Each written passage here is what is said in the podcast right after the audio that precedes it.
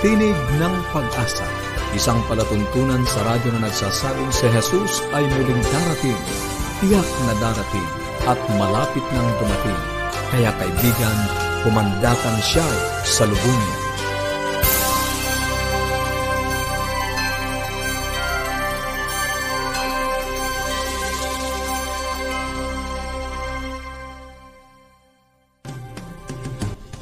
Maligaya at puno ng pag-asa ang pakikinig muli mga kaibigan. Kami po ang inyong mga lingkod, Pastor Nar Caranza. Maligaya at puno ng pag-asa ang pakikinig mga kaibigan. Ako naman po si Misty Bontile. Nagaanyaya muli na samahan nyo kami sa loob ng 30 minuto upang atin pong pag-usapan ang mga bagay na makapagpapalusog sa ating katawan, magpapanatiling matatag at masaya ng ating sambahayan at higit sa lahat, sa pagtuklas ng pag-asang nagmumula sa salita ng ating Panginoong Diyos. Binabati po natin si Arnel Sumagaysay Galio ng San Pablo City, Laguna. Maraming salamat po sa inyo pong pagsubaybay sa ating programa. Maraming salamat po at sana ay natanggap nyo na ang uh, aklat na amin pong ipinadala. At sa inyo po na nagnanais ding uh, makatanggap ng mga aklat o kaya ay ng aralin sa Biblia, ito po ay libre. Ang mm-hmm. gagawin nyo lamang ay tumawag o kaya po ay i-text ang inyong kompletong pangalan at address sa ating mga numero. Yes po, itawag nyo lang po at i-text sa Globe 0917-1742-777 at sa Smart 0968 8536 0917. Pwede rin po kayong tumawag ng libre sa ating toll-free number 1-800-132-20196. That's 1-800-132-20196. Pwede rin po kayong mag-message sa ating Facebook page, facebook.com slash awr Luzon, Philippines at pwede rin po kayong mag-email sa connect at adventist.ph. Inaanyayahan din po namin kayong pumunta sa bibleschools.com slash Central Luzon bibleschools.com slash Central Luzon sapagkat naroon po ang mga magagandang aralin sa Biblia na maaari nyo nang mapasimulang pag-aralan. Mayroon po doon para sa mga bata at mayroon din pong para sa inyo. At ngayon pong uh, mga panahong ito ay patuloy po namin ipinamimigay ang magandang aklat na ito, ang Ten Commandments uh, Twice Remove. Ten Commandments twice remove. At matatanggap nyo pa rin po ang ilan pang mga aklat katulad ng Hope Beyond Tomorrow. Yon po ay mayroong English at mayroong Tagalog. Kaya tumawag po o kaya ay i-text ang inyong kompletong pangalan at address. Sa pagpapatuloy ng ating palatuntunan ngayong hapon sa buhay pamilya, makakasama pa rin po natin si Ma'am Irene Gavin, isa pong uh, certified uh, family educator at uh, life coach sa kanya pong paksang pitong hakbang sa mabunga at makabuluhang buhay. At sa pag-aaral naman po ng salita ng Diyos, ipagpapatuloy natin ang serye ng pag-aaral sa Apokalipses ngayon.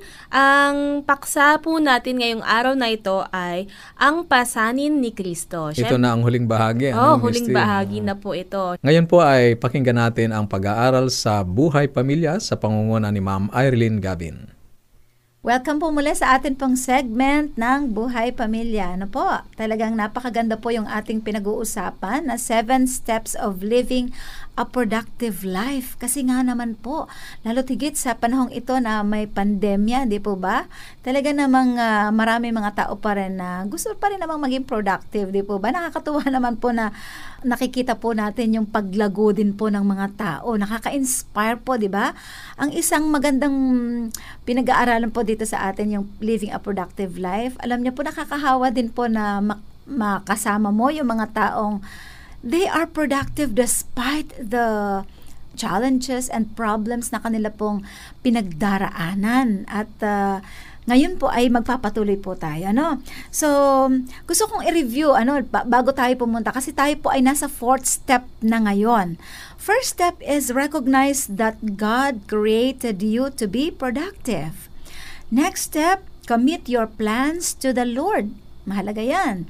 Third is organize and prioritize your activities.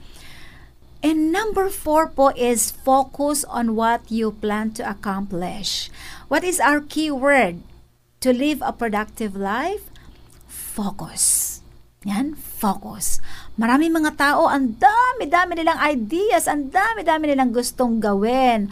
Ngunit wala po silang focus. Kaya, Sila po ay umabot na ng 30 years old, 40 years old, pero hindi pa rin po sila nakatapos ng pag-aaral kasi kulang po sa focus. Ayan. Yung iba naman, may talent, may pera, no, may resources, pero wala pong focus kaya hindi rin po nagtatagumpay yung kanilang business, di ba? Parang mahusay lang sa umpisa pero hindi po natatapos kasi nawawala sa focus. Yan, na-out of focus. 'Di ba? Sa camera kailangan naka-focus para maganda yung shot. Kaya po uh, mahalaga na maunawaan po natin ito at talagang practicein po natin. Focus on what you plan to accomplish. Kasi doon sa pangalawa is commit your plans to the Lord. Tapos, number three is, let us organize and prioritize our activities.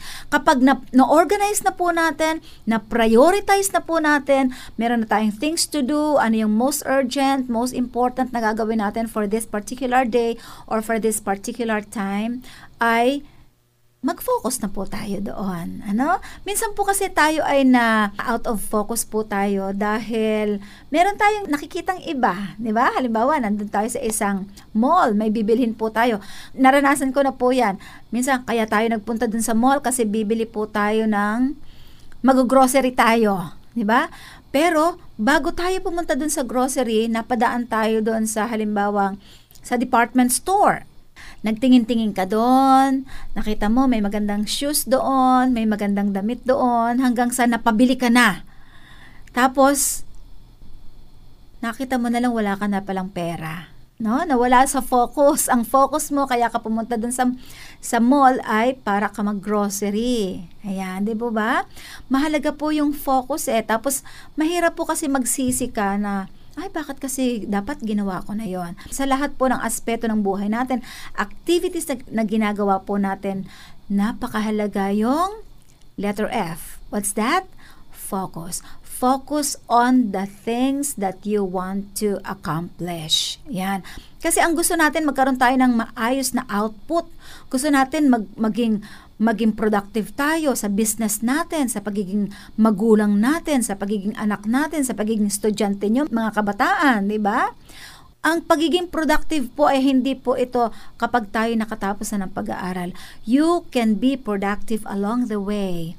You can be productive on what you are accomplishing on this particular time, 'di ba? Halimbawa, ako po ay nag nandito sa radio, dapat naka-focus ako dun sa pagra-radio, ano po, hindi ako alisin ko muna yung isipan ko sa iba pang mga bagay. 'Yun po ang ibig sabihin ng focus para po magkaroon mo ng maayos na resulta. Di po ba? Marami po kasi mga tao kaya din nagkakaroon ng mga mental disorder o kaya ay nagkakaroon ng anxiety, depression, nahahantong sa suicide kasi po ay nawawala po sa focus. At kapag nawala ka na sa focus, hindi mo na alam sabog na yung buhay mo, ay wala ka ng sense of accomplishment. At iiwan ko po sa inyo ang nasa Philippians 3 13 and 14. Ano pang sinabi ni Apostle Pablo? But one thing I do, but one thing I do, nakafocus siya. Forgetting what is behind and straining toward what is ahead. I press on toward the goal to win the prize for which God has called me heavenward in Christ Jesus. So, yung goal natin sa buhay ay ma-accomplish po natin if we have that focus. Ano? Hindi tayo disturbed ng mga nasa likuran natin o nasa nasa paligid natin kung hindi tayo po'y nakafocus. Yan po ang pangako ng ating Panginoon. Binigyan tayo ng pangako na tutulungan niya po tayo because He has good plans for us. Thank you very much. Ipagpapatuloy po natin yan bukas upang makumpleto po natin ang 7 steps of living a productive life. Ayan po, napakaganda po ng topic na shinare ni Ma'am Irene Gabin at alam ko pong marami po kayong katanungan at mga gustong iparating sa amin. Huwag po kayong mag-atubili na tumawag at mag-text sa ating numbers. Sa Globe, 0917-1742-777 at sa Smart, 0968-8536-607. Pwede rin po kayong tumawag sa ating toll-free number 1-800-132-20196, 1-800-132-20196 at pwede rin po kayong magpadala ng message sa ating Facebook page facebook.com slash awr Luzon, Philippines at pwede rin po kayo mag-email sa connect at adventist.ph. Sa bahaging ito ay nais po naming ihandog muli ang isang napakagandang awitin para po sa ating uh, pakikinig ngayong hapon.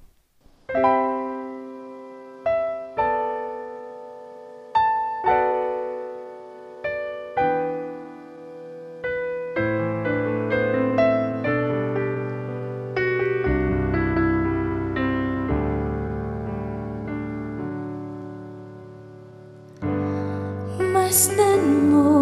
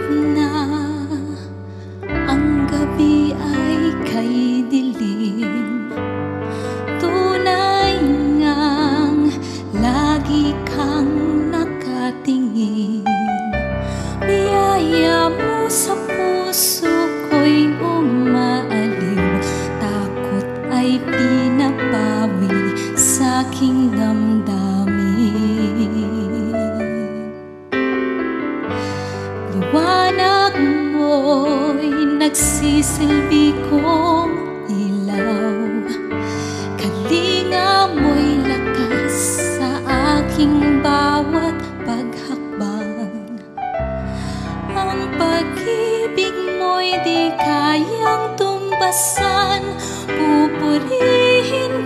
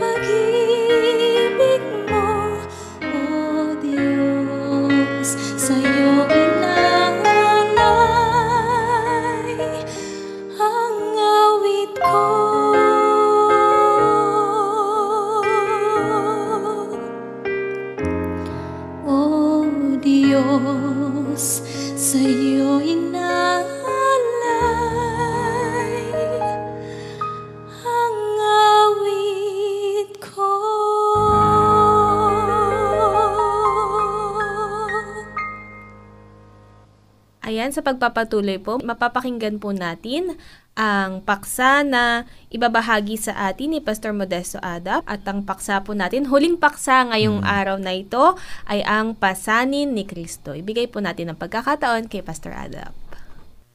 Magandang araw pong muli sa inyong lahat. Nagagalak po ako na tayo ay magkita-kitang muli dito sa ating pag-aaral, Tinig ng Pag-asa. Ang ating pag-aaralan ay may paksang ang kanyang ah, passion. Sa ibang salita ay ang kanyang hangarin sa ating buhay. Si, si Jesus ay may malalim na pinagkukunan ng pansin. At ito ay kung paano siya makatitiyak na tayong lahat ay maliligtas mahango sa tiyak na kabayaran ng kasalanan. Iniisip ko si Jesus bilang tagapagdala ng kasalanan. Katatapos lamang ipagdiwang ng mga alagad ang huling hapunan kasama si Jesus sa itaas na kwarto sa isang makapangyarihang pagpapakita ng tunay na pagpapakababa, hinugasan ni Jesus ang mga paa ng mga alagad na nagtatalo-talo kung sino ang una sa kanyang kaharian. Ngayon ay nagsimula silang maglakad sa makipot, madilim na daan ng Jerusalem. Ang liwanag mula sa kabilugan ng buwan ng Paskwa ay umaaninag sa madilim na mga anino. Dumaan sila sa pintuan sa silangan at pababa sa dalisdis patungong libis ng Kidron, patungo sa harden ng mga olibo. At habang papalapit sila sa Gethsemane, Kakaibang katahimikan ang mapapansin mo kay Jesus. Mahina na para bang may pasang napakabigat na pasanin. Tumingin si Jesus kay Pedro, Santiago at Juan at sinabihan silang mauna ng kaunti sa kanya. Lumayo sila ng kaunti at sinabi niya, manatili kayo dito at ipanalangin ninyo ako. Humakbang siya ng ilang mga hakbang, isang batong o isang hilagpos ng bato, at doon sa liwanag ng buwan na lumulusot sa mga sanga ng olibo, nakita nila siya na nagpatira pa na iniluluhod ang kanyang mga tuhod. At nagpasimula siyang umiyak sa ama at ang wika, Ama, kung baga maaari, ay lumampas sa akin ang sarong ito, gayon may huwag ang ayon sa ibig ko, kundi ang ayon sa ibig mo. Mateo 26.39 Ano? Hanggang ngayon, ang kanyang kalooban at nang sa ama ay laging magkaisa, ngunit ngayon ay sinabi niya, hindi ang aking kalooban, kundi ang ayon sa iyo. Ano itong kahilahilakbot na pagpupunyaging nangyayari sa kanyang isip? Ano ang kanyang ikinasasalungat sa ama? Hindi maintindihan ito ng mga alagad. Sa katunayan, ang mga alagad ay hindi man lang nananatiling gising upang siya'y ipanalangin.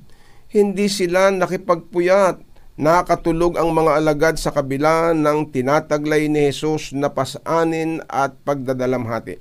Si Jesus ay bumalik at sila ay ginising na tinanong, Ano, hindi ba kayo maaaring makipagpuyat sa akin ng isang oras? Nang makita nila ang kanyang mukha, ang paghihirap, ang kulay dugong pawis, sila ay nagulat. Ang sabi ng Biblia, ang kanyang damit ay may mantsa na parang siya ay gumawa sa pisaan ng ubas.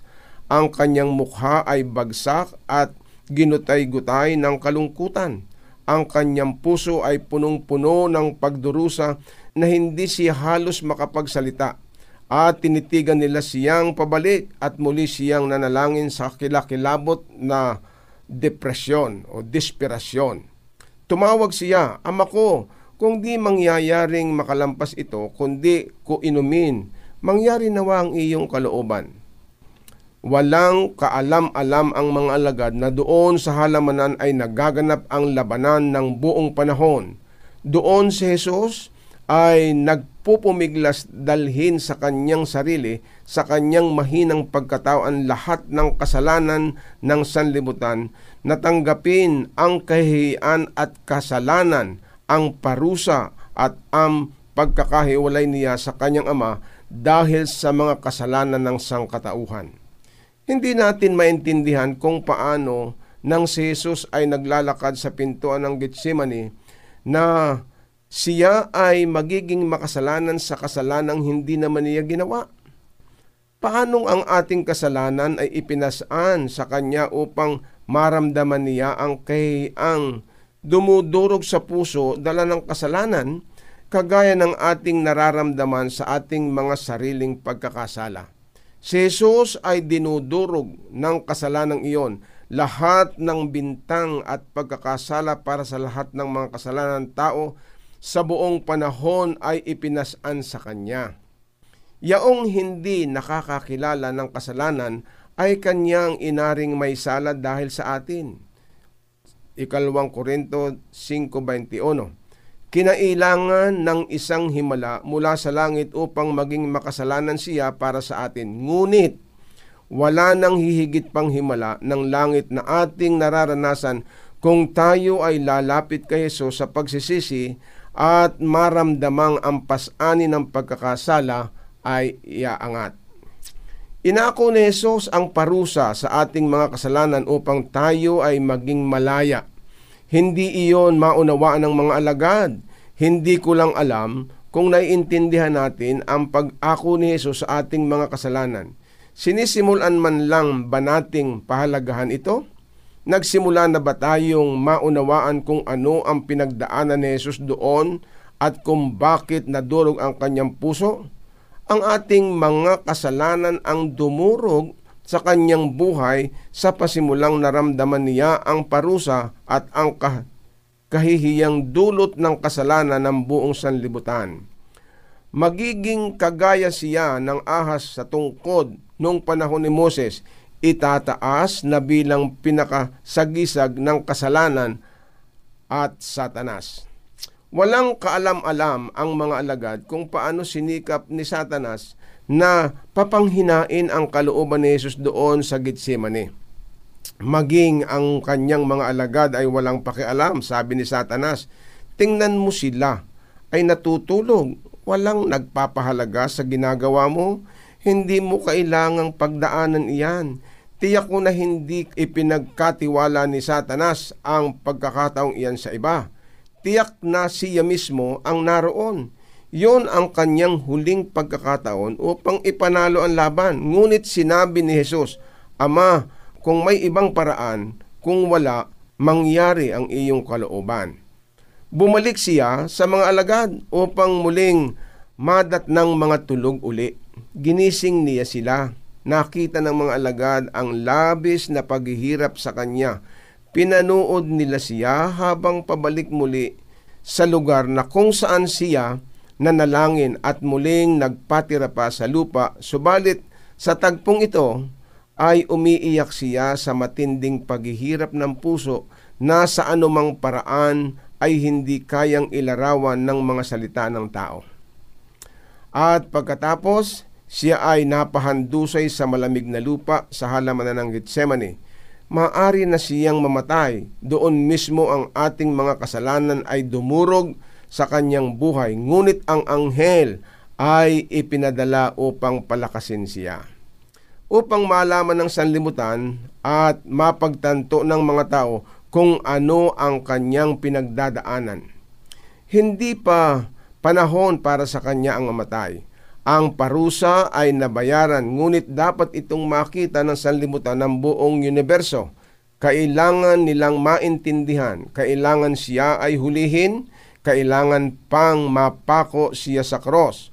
Tunay na ang pinagdadaanan ni Jesus upang tayo ay maligtas ay napakapait na karanasan kaya sinabi ng Biblia, gayon na lamang ang pagsinta ng Diyos sa sanlibutan na ibinigay ang kanyang bugtong na anak upang ang sino mang sa kanya'y sumampalataya ay hindi mapahamak, kundi magkaroon ng buhay na walang hanggan. Kaibigan, mahirap ba sa iyo ang sumampalataya kay Jesus? Mahirap ba sa iyo ang sumunod kay Jesus? Iyo bang inisip na kaibigan ang pinagdaanan ni Jesus upang ikaw ay hanguin sa lusak ng kasalanan? Isip-isipin mo kaibigan, sana'y nakita mo ang hangarin ang kanyang tiniis upang ikaw ay hanguin, tayo ay hanguin sa lusak ng kasalanan. Samantalang pinag-aaralan po natin ang araling ito, ako ay labis na nabagbag ang puso. Napakatindi pala ng ginawa ng ating Panginoong Yesus upang tayo ay hanguin sa ating mga kasalanan. Inyo bang nadarama, mga minamahal na mga kaibigan, ang sakripisyong ginawa ng ating Panginoong Yesus? Nagsakripisyo siya sa ating kasalanan upang tayo ay magtamo ng kaginhawahan ng buhay. Kaya po alam nyo mga kaibigan, kung inyo lamang pag-aaralan ang Biblia at ang sakripisyong ginawa ng ating Panginoong Isus, kung paano siya ay nakipagbuno sa hirap, madala lamang ang ating kasalanan, mararamdaman po ninyo na mahalaga palang sumunod sa Kanya. Sana po'y naunawaan ninyo, nagustuhan ninyo ang pag-aaral na ating ginampanan. Pagpalain kayo ng Panginoon. Maraming maraming salamat Pastor Modesto Adap at kami po ay umaasa na muli ka naming makakasama sa palatuntunan ito sa mga susunod na pag-aaral. Sana po ay mapaglaanan niyo uli ng panahon na kayo ay makasama namin sa programang ito. Sa atin pong uh, naging pag-aaral ngayon ay nakita natin na talagang naidiin sa atin ang paghihirap na dinaanan ng ating Panginoong Hesus Ninais sana niyang huwag ng daanan ang malupit na karanasang iyon, ngunit muli ay ipinakita niya sa atin ang kanyang determinasyon na tapusin ang kanyang misyon sa pamamagitan ng pagpapasakop at kahandaang sumunod sa kalooban ng Ama. At sa huli, ang tanging magbibigay ng kahulugan sa sakripisyo at kamatayan ni Kristo ay ang makita niya na isa ka sa tumanggap o tatanggap sa kaligtasang kanyang ipinagkakaloob tanggapin mo siya bilang tagapagligtas at Panginoon ng iyong buhay. Pagpalain tayo ng ating Panginoon sa ating naging pag-aaral ngayong hapon. Amen. Napakaganda po. At alam ko pong marami po kayong katanungan. Kaya po kung meron po kayong mga gustong iparating sa amin, tumawag lang po at mag-text. Sa Globe, 0917-1742-777. At sa Smart, 0968-8536-6 0917. At pwede rin po kayong tumawag sa ating toll-free number 1-800-132-20196, 1-800-132-20196. Pwede rin po kayong mag-message sa ating Facebook page, facebook.com slash awr Luzon, Philippines. At pwede rin po kayong mag-email sa connect at adventist.ph. Muli ay matatanggap niyo po ang magandang aklat na ito, Ten Commandments uh, Twice Remove, kung inyo pong ipapadala ang inyong kompletong pangalan at address sa mga numero na amin pong ah, binanggit. At sa atin pong pansamantalang pag-iwahiwalay, baunin natin ang salita ng ating Panginoong Diyos sa Apokalipsis Kabanatang 22, talatang 20, ang nagpapatotoo sa mga bagay na ito ay nagsasabi, Oo, darating ako. At habang inantay natin ang kanyang pagdating, panghawakan natin ang kanyang salita sa Isaiah 59.1, Narito ang kamay ng Panginoon ay hindi may clean na hindi makapagligtas, ni hindi mahina ang kanyang pandinig na ito'y hindi makarinig. Bukas po muli para sa isa pang kapanapanabik na mga pag-aaral.